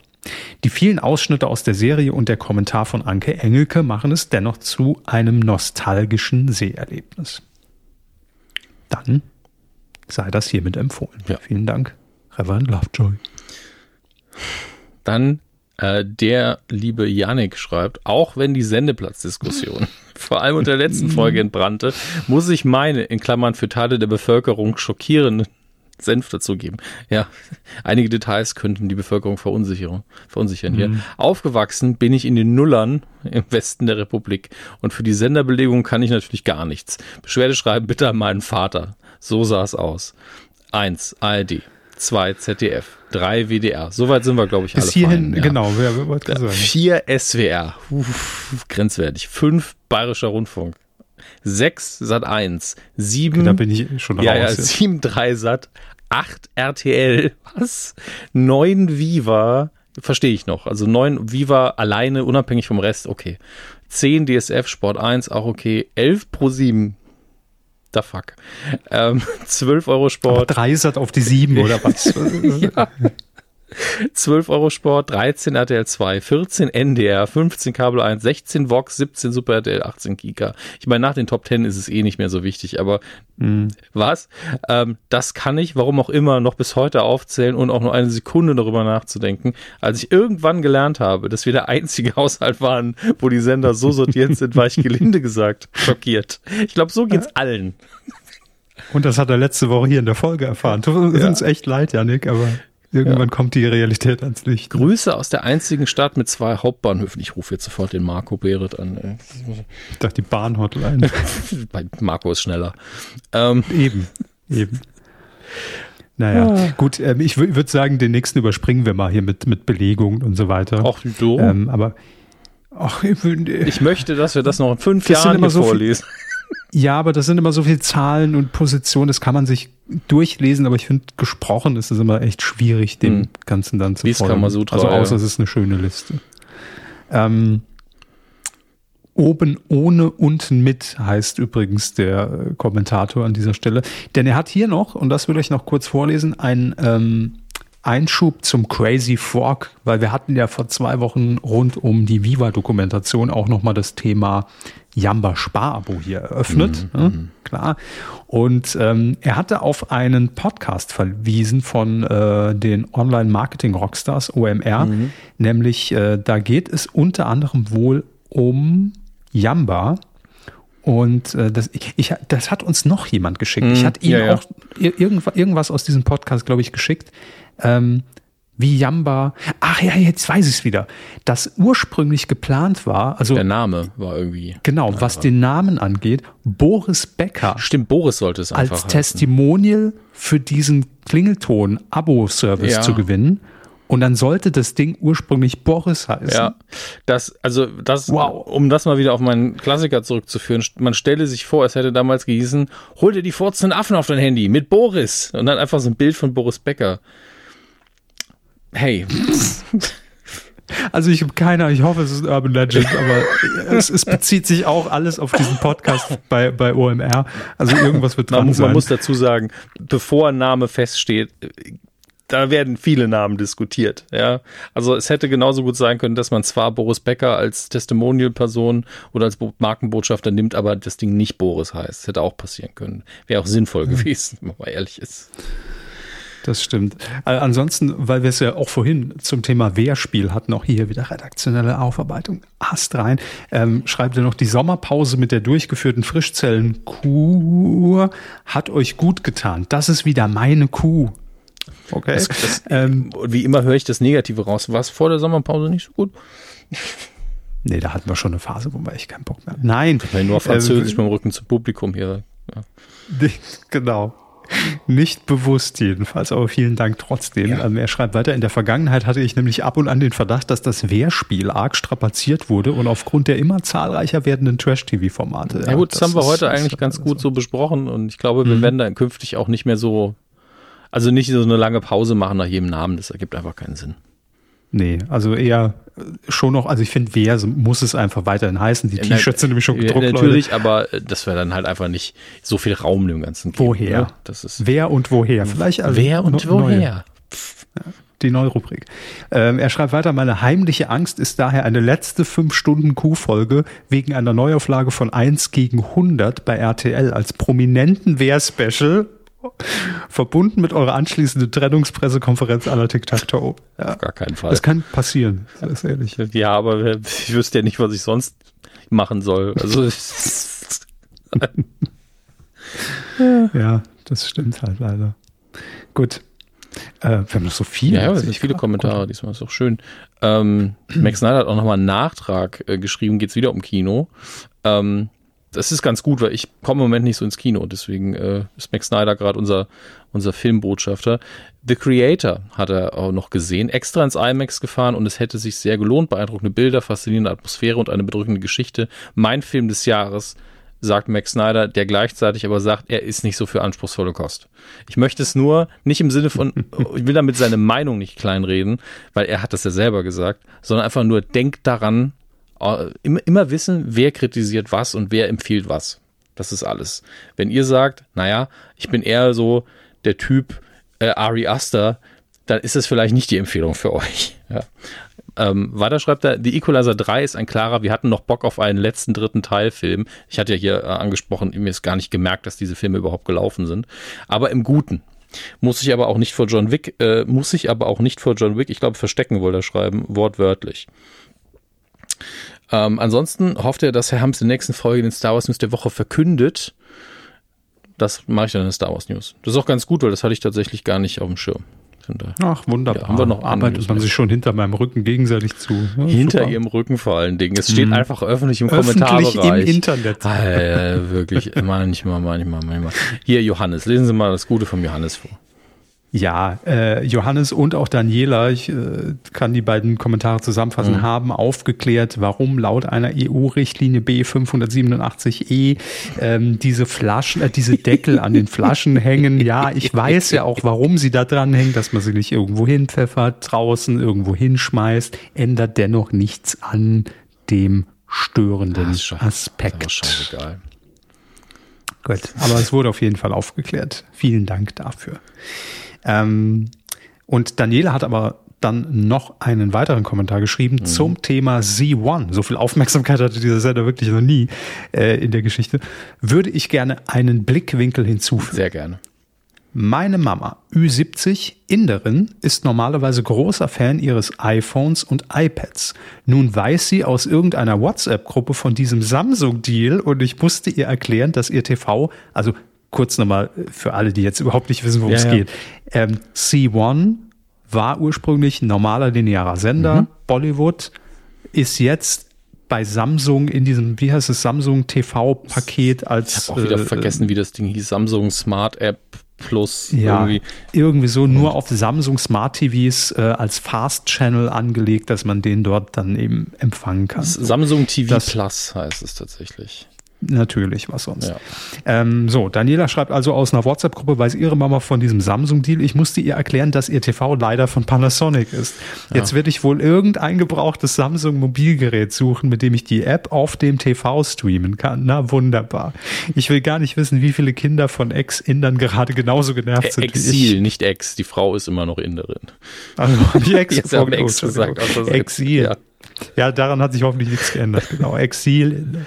Natürlich. Aber das sind Geschichten, wie ich sie mag. Das ist einfach... Außenlieb. Ja, das ist halt charmant. Das ist wirklich so. Wie der aktuelle Bericht jetzt gerade. Gibt's nicht irgendwo eine Möglichkeit, also sobald Android TV als Betriebssystem auf welchem Fernseher auch immer läuft, kann man sich da nicht das APK, sowas, runterladen irgendwo, vielleicht von dieser Samsung-App. So, jetzt sind wir hier im legal grauen Bereich und gleichzeitig helpcenter@giga4u.de, Leute. Schuh und Koch, folgt mir jetzt bei Blue Sky, vielleicht schreibe ich den schnell an. Fragen Sie mal nach. Nein, nur eine Idee, also weiß ich nicht. Android ist doch offen, vielleicht kann man sich das... wurscht. So, Bulli, hier, damals. Ja, tut es mal geht nicht. Ja noch weiter bei Daniel. Ja, sie schreibt nämlich zum Thema Retro-Sendungen, weil wir neulich plötzlich bei Manoman gelandet sind.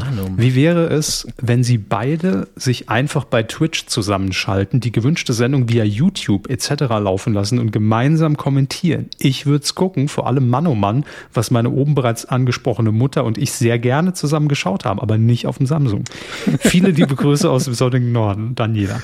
Um ehrlich zu sein, weiß ich gar nicht, ob jetzt zum Beispiel Manoman bei YouTube abrufbar ist. Also wenn, dann ist das auch unter Garantie irgendwie von irgendeiner Person hochgeladen. Ich hatte das auch damals kurz geguckt. Ich weiß nicht, ob da eine ganze Folge war. Da muss ich jetzt schnell nachschauen. Und die Qualität wahrscheinlich halt auch von 1995. Das Bild halt klein gemacht und wir schön groß. Hier Manoman 94 mit Werbung. Also das würde sich zumindest einmalig wirklich lohnen. Und oh Gott, das ist direkt der Sound auf meinem Ohr. Und die Qualität ist, ja, sieht halt aus wie VHS-Aufzeichnung. Ist es ja wahrscheinlich auch. Aber nicht so furchtbar. Und wenn man das im kleinen Bild macht, das könnte man wirklich einmalig, oh Gott, deswegen, ja, es lohnt sich jetzt schon. Das ist gut.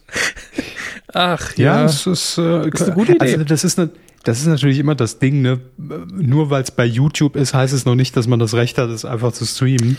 Ja, aber als Reaction-Video geht's dann meistens irgendwie. Ja, Grauzone. Ja, ja. Also, ich meine, wir würden es ja dann auch danach nicht mehr als VOD zur Verfügung stellen, würde ich sagen. Das, nee, aber ich glaube, die Rechtsabteilung da draußen von uns, die kann sich da ja gerne mal einmischen und uns aufklären, bevor wir irgendwas machen. Ich habe jetzt auch keine so guten Kontakte zu Sat.1, um ehrlich zu sein. Also da weiß ich auch nicht, ob nein, also ich glaube, gerade bei so einem alten Format, da wird jetzt, glaube ich, keiner mehr irgendwelche Copyright-Ansprüche geltend machen, wenn wir das eine Stunde streamen. Vor allen Dingen, da werden Sachen, die ganz neu sind und hier und da mit Reaction-Streams versehen, da gibt es auch keine Probleme. Da glaube ich nicht, dass das ein Problem ist.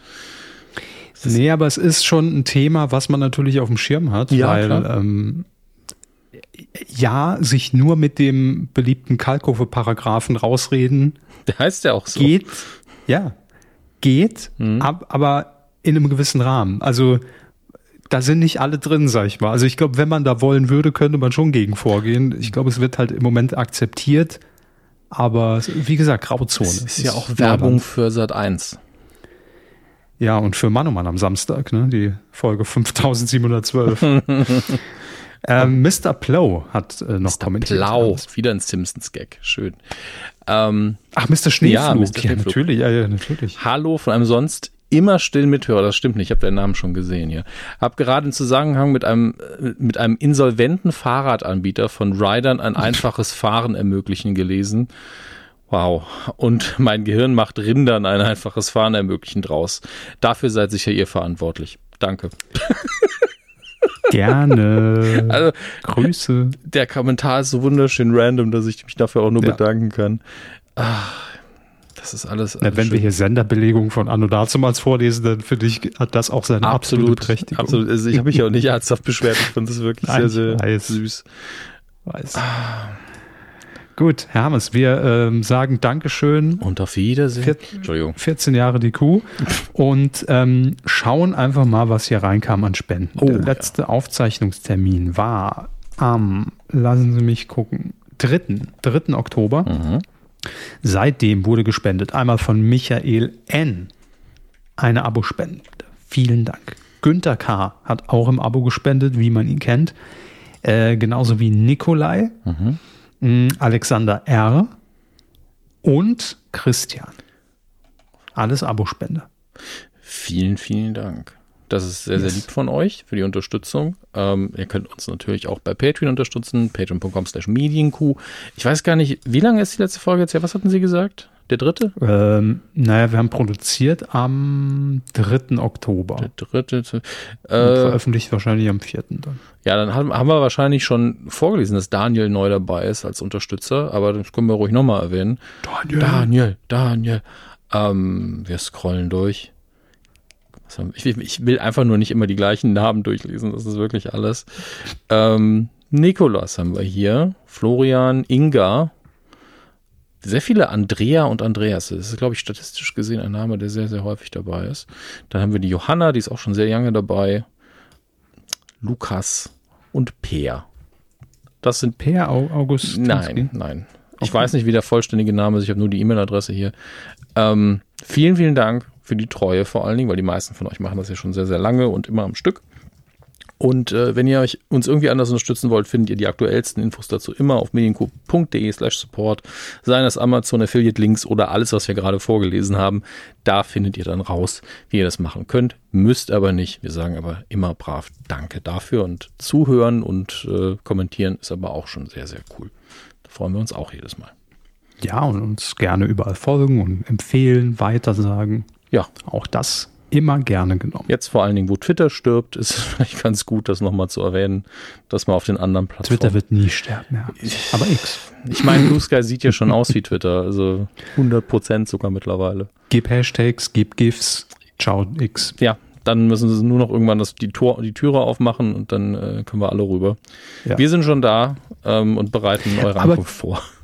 Die letzten 2-3 Tage hat es richtig angezogen, finde ich. Also merkbar, dass da sehr viele gerade rüber wechseln. Das ist gut, dass wir uns dann auf eine Plattform jetzt einigen und dann kann Elon Musk machen, was er will. Ja, den Laden dicht machen zum Beispiel, das wäre eine gute Option. Mal ja, mir egal, gegen die Wand fahren, ohne Autopilot, dicht machen, alles recht. Ohne Autopilot, verstehen Sie es, Mann? Nice. Tesla-Gag für die Leute, die nicht mit aufgepasst haben. Richtig. Weiter geht's. Juhu. Das sind ja auch Automagazine irgendwo. Aber wenn die Automotor und Sport heißen kann, dann können wir auch Autothemen behandeln. Warum nicht? Mhm. Ich weiß, das ergibt keinen Sinn, wenn ich das gerade gesagt habe. Aber ich finde es immer noch ein bisschen seltsam, dass das Auto, Motor und Sport heißt. Also würde man diese Dinge einzeln abfrühstücken. Ich kaufe mein Auto, morgen kaufe ich den dazugehörigen Motor und am Wochenende gehe ich ins Fitnessstudio. Sport. Das ergibt alles keinen Sinn. Auto, Motor, Motorsport. Jetzt muss ich an diesen uralten Werbespot denken fürs Selbsttanken in den 60ern. Wenn ich in Deutschland bin, tanke ich auch immer selbst. Immer wenn ich in Deutschland bin, tanke ich selbst. Ihr Axel Schulz. Ach, schön. Wir sind im Filmbereich. Ich überlege gerade, ich habe einen, und das stelle ich zur Diskussion. Das ist noch was für den Kommentarbereich unter dieser Folge, bitte. Also macht schon mal die Tastatur bereit. Denn mir geht es darum, ob ihr da Bock drauf habt. Ich habe jetzt den ersten Weihnachtsfilm für dieses Jahr schon geguckt. Ach du Scheiße. Es war keiner von diesen total trashigen Weihnachtsfilmen, weil ich da auch wirklich, also da brauche ich sehr viel Motivation für, und würde ich Alkohol trinken, würde ich mir da auch 2-3 Liter Faxe, glaube ich, bereitstellen, damit ich das durchstehe.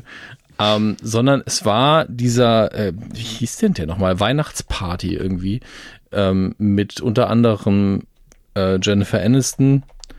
Denn es ist wirklich ein die Office Christmas Party ist, also von 2016. Ja. Ich dachte wirklich, der wäre aus 2021 oder sowas. Nee, habe ich immer mal gesehen, wurde mir immer mal vorgeschlagen, habe ich nie reingeklickt, war immer, obwohl ich Jennifer Aniston ja auch irgendwie gern sehe, aber es ist so, nee. Ja, also es ist wirklich der durchschnittlichste Film, den ich seit langem gesehen habe. Ich kann nicht sagen, dass er absolut kacke war. Aber ich habe auch wirklich nur 1-2 Momenten gelacht, aber ich habe an genauso vielen Momenten gedacht, ja, der Film wäre besser ohne den Gag gewesen. Ist eine sehr gute Besetzung, muss man dazu sagen. Jason Bateman spielt ja die eigentliche Hauptrolle, Olivia Munn spielt noch mit. Ich hatte Spaß damit, diesen Leuten zuzugucken, und am Schluss kamen auch ein paar Outtakes, die witziger waren als der ganze Film. Ich habe das Gefühl, den zu drehen, das hat richtig Bock gemacht. Ja. Das Budget ist auch gut, also es ist für so einen Film, so eine Chaoskomödie, die so ein bisschen Hangover-mäßig ist, richtig schöne Bilder dabei. Aber im Endeffekt sitzt man da so, ja, ich hätte ihn auch nicht gucken können. Und ein Weihnachtsfilm ist es eigentlich auch nicht wirklich. Also es kommt zu keinem Moment Weihnachtsstimmung auf. Spielt grob im Dezember. Ja, also es ist schon, also der andere Hauptdarsteller hat halt irgendwann Weihnachtsmannkostüm an. Es ist eine Weihnachtsfeier, aber im Büro halt. Und es gibt ja nichts Unweihnachtlicheres als eine Weihnachtsfeier im Büro. Es geht halt einfach nicht um Weihnachten, das ist einfach nur der Rahmen dafür. Und meine Frage an die Leute wäre, abgesehen davon, dass ihr jetzt natürlich informiert seid, wie ich den Film fand, es gibt ja mittlerweile auf den Streaming-Anbietern so viele Angebote an Weihnachtsfilmen. Soll ich einfach bis Weihnachten jetzt mir einen random angucken und drüber reden, den ich noch nicht gesehen habe, wohlgemerkt, weil ich kann jederzeit gute Weihnachtsfilme empfehlen, das ist gar kein Problem. Da kann ich euch das ganze Weihnachtswochenende voll quatschen.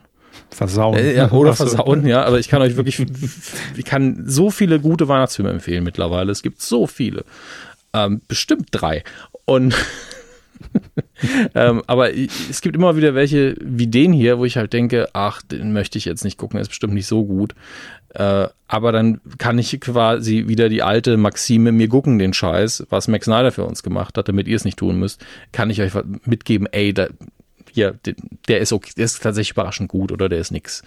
Wenn ihr da Bock drauf habt, schreibt einfach in die Kommentare, ja, Hermes, bitte gucken Sie Weihnachtsfilme. Ihr könnt das natürlich auch frei formulieren. Ich logge mich mal ein. Loggen Sie sich mal ein. Und dann kann ich in den Folgen, die dieses Jahr noch kommen, bis auf die Silvesterfolge, die natürlich auch noch kommt, kann ich dann jedes Mal einen Film vorstellen. Das kann ich sehr gerne machen. Und sage euch dann natürlich auch, wo die aktuell laufen, wobei ich bei dem müsste ich jetzt gucken, das war Netflix. Der lief, glaube ich, auf Netflix. Aber das werden wir noch schnell gegenrecherchieren. Christmas Office Party. Ja, ich glaube, der läuft überall. Ja, das kann sehr gut sein. Wo man nicht bei 3 auf den Bäumen ist. Oh wow, der Originaltitel war anscheinend, oder der deutsche Titel ist Dirty Office Party. Stimmt. Und der Originaltitel ist Office Christmas Party. Naja, so dirty war es nicht. Flatrate-mäßig ist er nur auf Netflix und Magenta TV aktuell. Ansonsten, wer hat's nicht, ansonsten muss man ihn kaufen. Das würde ich jetzt nicht empfehlen, wenn ich ehrlich bin. Also, wenn ihr es in eurem Abo drin habt, dann ist das ein okayer Nachmittag, aber wäre mir die 3 € fürs SD-Leihen schon nicht wert. Da bin ich ehrlich. Gut, gucken wir uns an, was im Kino anläuft. Ich hätte noch einen Vorschlag für alle, die in die Kommentare jetzt unter diese Folge schreiben. Ja, Hermes, gib Weihnachtsfilme. Dass ihr automatisch auch noch einen guten Titel für die Rubrik noch mit reinschreibt. Ja, ihr könnt auch vorschlagen, guckt den Film. Das heißt nicht, dass ich das mache, aber dann habe ich schon mal eine Liste, die ich mir angucken kann. Gerne auch. Ja. Gut, machen wir so. Dann gucken wir uns jetzt die Kino-Neustarts an. Sobald ich meinen Tab gefunden habe, wo ich das vor 3 Stunden aufgemacht habe. Der Correga-Tab. Da. Starttermine für Deutschland. Und wir reden jetzt reden wir schon über den 26. Oktober? Nee, wir nehmen den 19. noch mit. Das ist ja die Woche jetzt. Ein Fest fürs Leben. Und was ist Hamburg-Mannheimer war das klingt wirklich wie so ein Versicherungsding. Fest fürs Leben. Oh, ich habe ja gesagt, es ist endlich Herbst, mit Christoph Maria Herbst in der Hauptrolle. Eine Komödie, schönster Tag im Leben eines Paares, Budget, Hochzeitsplaner Dieter. Christoph Maria Herbst spielt den Hochzeitsplaner. Der Hochzeitsplaner. Ja. Palim. Hat die widersprüchlichen Vorstellungen seiner Kunden satt und möchte am liebsten alles hinschmeißen. Ich glaube, damit holt man jeden Deutschen ab hier. Hat die Vorstellungen seiner Kunden satt und möchte am liebsten hinschmeißen. Ein letzter Auftrag soll den krönenden Abschluss bilden, die Traumhochzeit von Leonie und Lasse. In einem malerischen Schloss. Wie immer hat Dieter alles bis ins kleinste Detail durchgeplant. Alles ist bereit fürs perfekte Hochzeitsfest. Dann Chaos. Ja. Naja. Steht genauso im Drehbuch. Chaos bricht aus. Das sind Sachen, die man als Drehbuchautor immer gut reinschreiben kann, sollen die sich um Setdruck kümmern. Ich glaube, das steht und fällt mit Christoph Maria Herbst und dem Chaos. Kann furchtbar sein, kann aber auch sehr, sehr gut sein. Läuft auf jeden Fall jetzt im Kino an. Wer Bock hat auf eine deutsche Komödie, alternativ könnt ihr natürlich auch The Christmas Planner mit David Hasselhoff gucken. Es ist auf der Liste für die neue Rubrik, Herr Körber. Ich bitte darum. Was haben wir denn hier noch? Es ist natürlich viel zu viel Kram, der immer anläuft, aber Trolls gemeinsam stark, also nochmal ein Kinderfilm, läuft an. Und Killers of the Flower Moon, das sagt mir was. Ist das eine Buchverfilmung? Indianischer Stamm, Osage County, Oklahoma. Also ein bisschen ernster auf jeden Fall. Mit Leonardo DiCaprio von Martin Scorsese. Deswegen kam ihm bekannt vor. Killers of the Flower Moon ist der neue Scorsese. Und übrigens, keine Nachrichten mehr, dass ich den Namen von Martin Scorsese falsch ausspreche. Ich bemühe mich. Ich krieg's einfach nicht gut hin. Ich habe mir Scorsese. Ich habe mir einfach irgendwann mal angeguckt, wie er seinen Namen selber ausspricht und habe versucht, das zu emulieren und besser wird's nicht. Da müssen wir uns leider drauf einigen. Ist ein historischer Film und ja, ich ganz ehrlich, mehr muss man hier nicht wissen. Ich kann es natürlich vorlesen. 20er Jahren Mitglieder des indianischen Stammes der Osage aus Osage County, Oklahoma, werden Mitglieder von diesem Stamm ermordet, nachdem auf ihrem Land Öl gefunden wurde. Das FBI beschließt, in dem Fall mit der Führung J. Edgar Hoovers zu ermitteln. Warum man hier nochmal J. Edgar Hoover reinschreiben muss, verstehe ich jetzt nicht ganz, dass der das im FBI klingt vorgestanden hat. Von Dallas. Ja. Um Gottes Willen. Wäre schon ein relativ ernstes Thema für Dallas gewesen. Naja. Mit dem Whisky-Schwenker in der Hand wird's gehen. Robert De Niro spielt natürlich nochmal mit. Ich glaube, der hat so ein Abo auf Scorsese-Filme und Brendan Fraser ist auch mit dabei. Schön. Ja, ich glaube, der ist bestimmt gut, aber ich habe viel zu wenig Ahnung davon. Deswegen gucken wir uns lieber die Charts an. Da können wir wenigstens drüber reden, was gerade erfolgreich ist. Und das ist schön. Auf Platz 5, der Exorzist, Bekenntnis. Es hat jetzt nicht irgendwie den Megastart hingelegt. Auf der 4, The Nun 2 in der 3. Woche.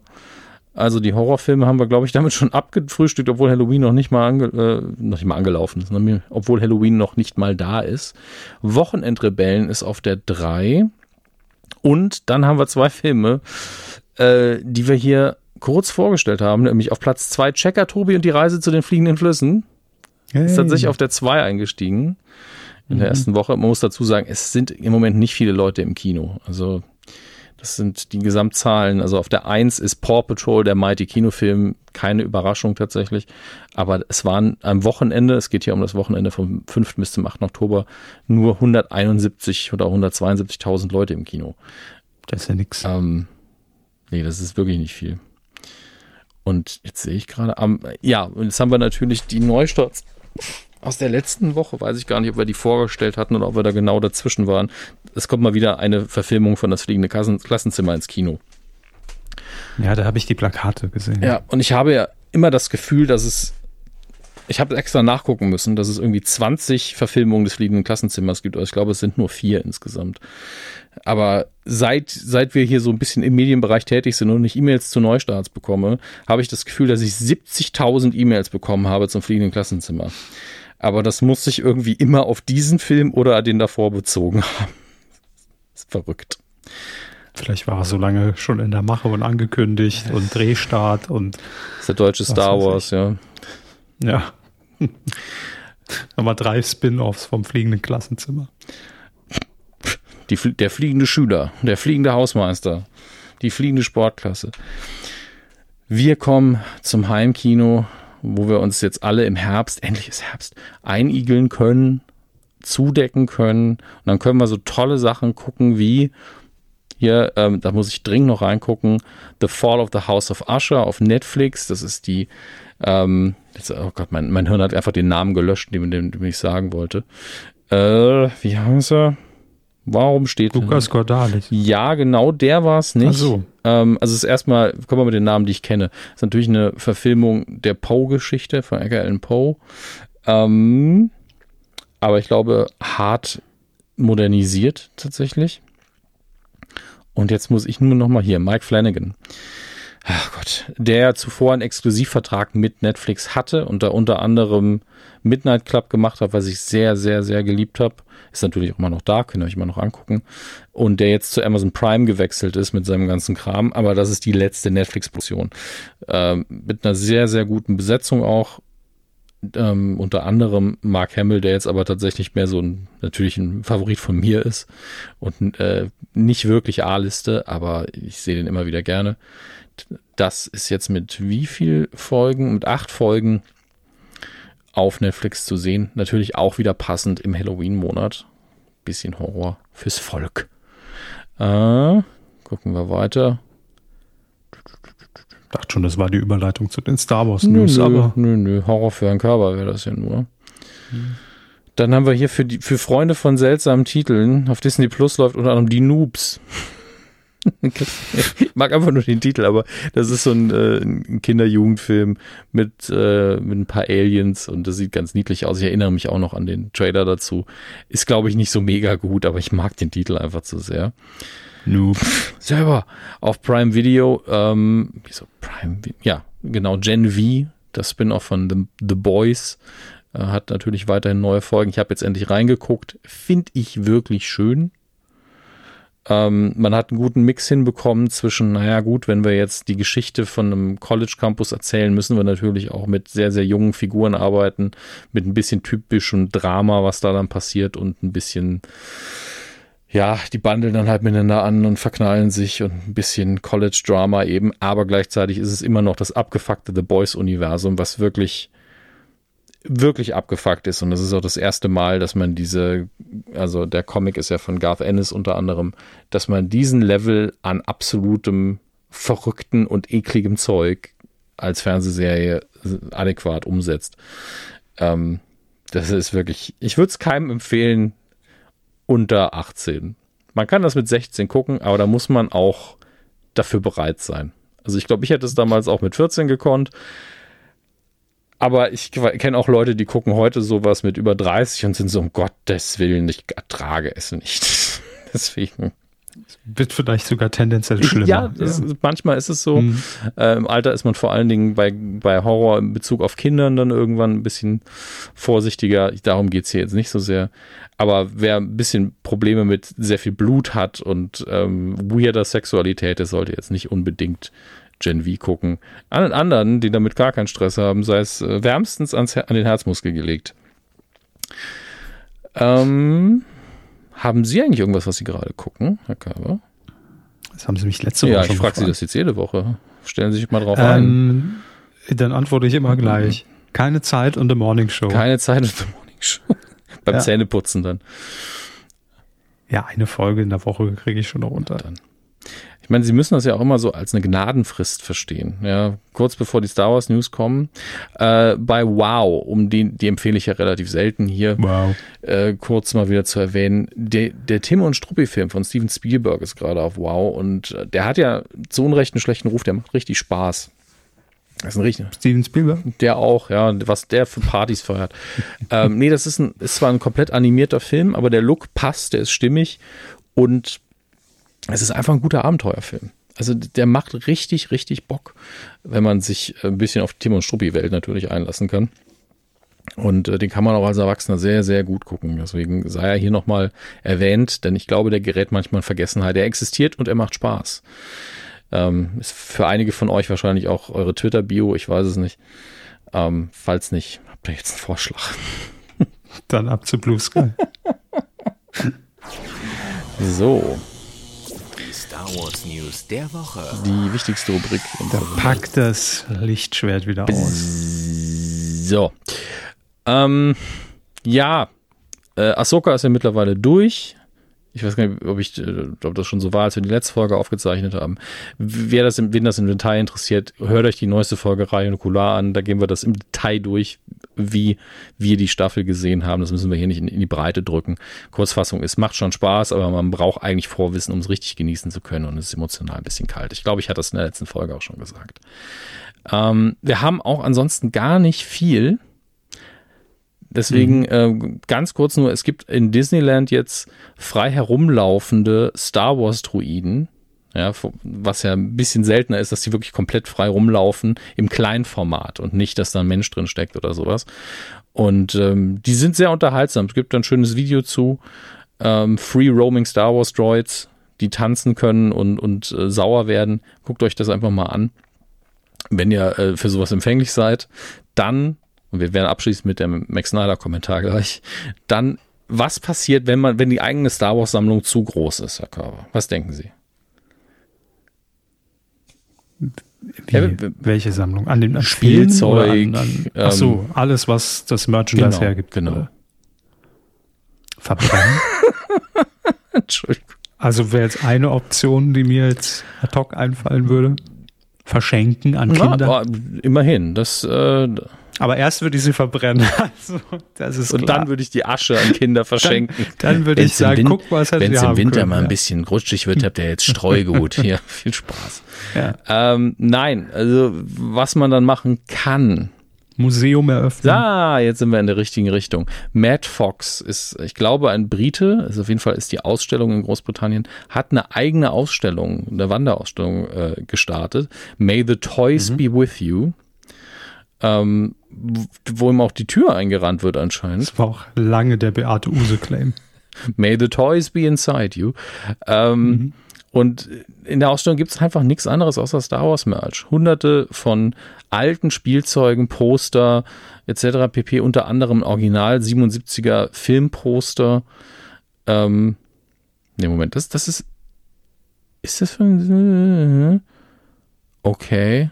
Ach ja, das ist einfach nur ein bisschen Background-Info, dass nämlich die Brothers Hildebrand, das sind anscheinend Zwillinge, die damals 36 Stunden Zeit hatten, um dieses Poster fertig zu machen. Dann haben sie einfach zusammen die ganze Zeit... Ihr habt 36 Stunden. Einfach ein eigener Film. Nur noch 36 Stunden mit Nicolas Cage als beide demnächst Zwillinge. Demnächst auf Disney Plus die Entstehung des Plakats. Einfach so ein Supercut. Und dann ist man so übergebeugt beim Zeichen und ein Schweißtropfen bildet sich und fällt fast runter und der andere Zwilling fängt das dann in der Zeitlupe noch so auf. Gott sei Dank. Puh. Ja, direkt nochmal einen Film gepitcht, ist doch schön. Ja. Ja, man traut sich ja schon gar nicht drüber zu lachen, weil wer weiß. Ey, ich würde es gucken, das ist ja das Schlimme. Ja, ich weiß. Ach ja.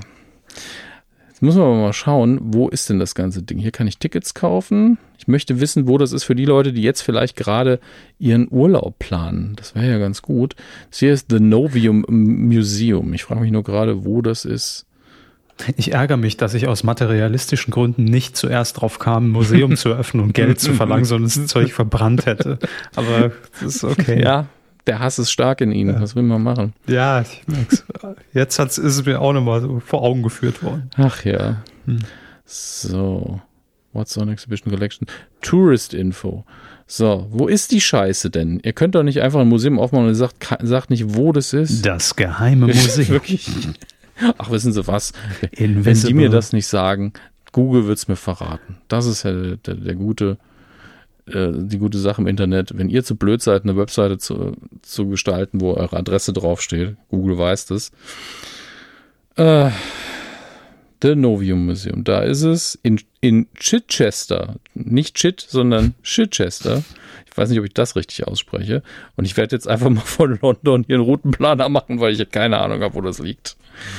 So, falls ihr euren UK-Urlaub plant, das ist von London nur 2 Stunden entfernt, dann könnt ihr da einfach auch noch hinfahren und euch eine Star Wars-Ausstellung angucken. Die Tickets sind nicht so teuer. Es sind nur 4 Pfund für Erwachsene. Genießt es. Schickt Fotos. Viel Vergnügen. Bitte. Ja, und jetzt kommen wir zu Max Snyder, der heute unsere Star Wars-Redaktion mal wieder ersetzt hat. Es ist eine zweite Staffel Ahsoka angekündigt, schreibt er. Das Ende der ersten Staffel ist offener als ein Scheunentor. Da hat er natürlich recht. Ach so, nein, er möchte das. Er weiß, ich habe gedacht, er hat die Info recherchiert. Er möchte unbedingt eine zweite Staffel. Ja, toll. Ah, jetzt habe ich vorher extra nicht das zu Ende gelesen, weil ich gedacht habe, dass er da mehr Infos hat. Googeln wir das schnell mal. Ahsoka Season 2, Fragezeichen, Live-Recherche. Staffel 2 bekommt, wann und wie geht es weiter, lässt sich nur spekulieren. Also, ja, everything we know so far. Das hat er ja hiermit getan. Ja, wir wissen nichts.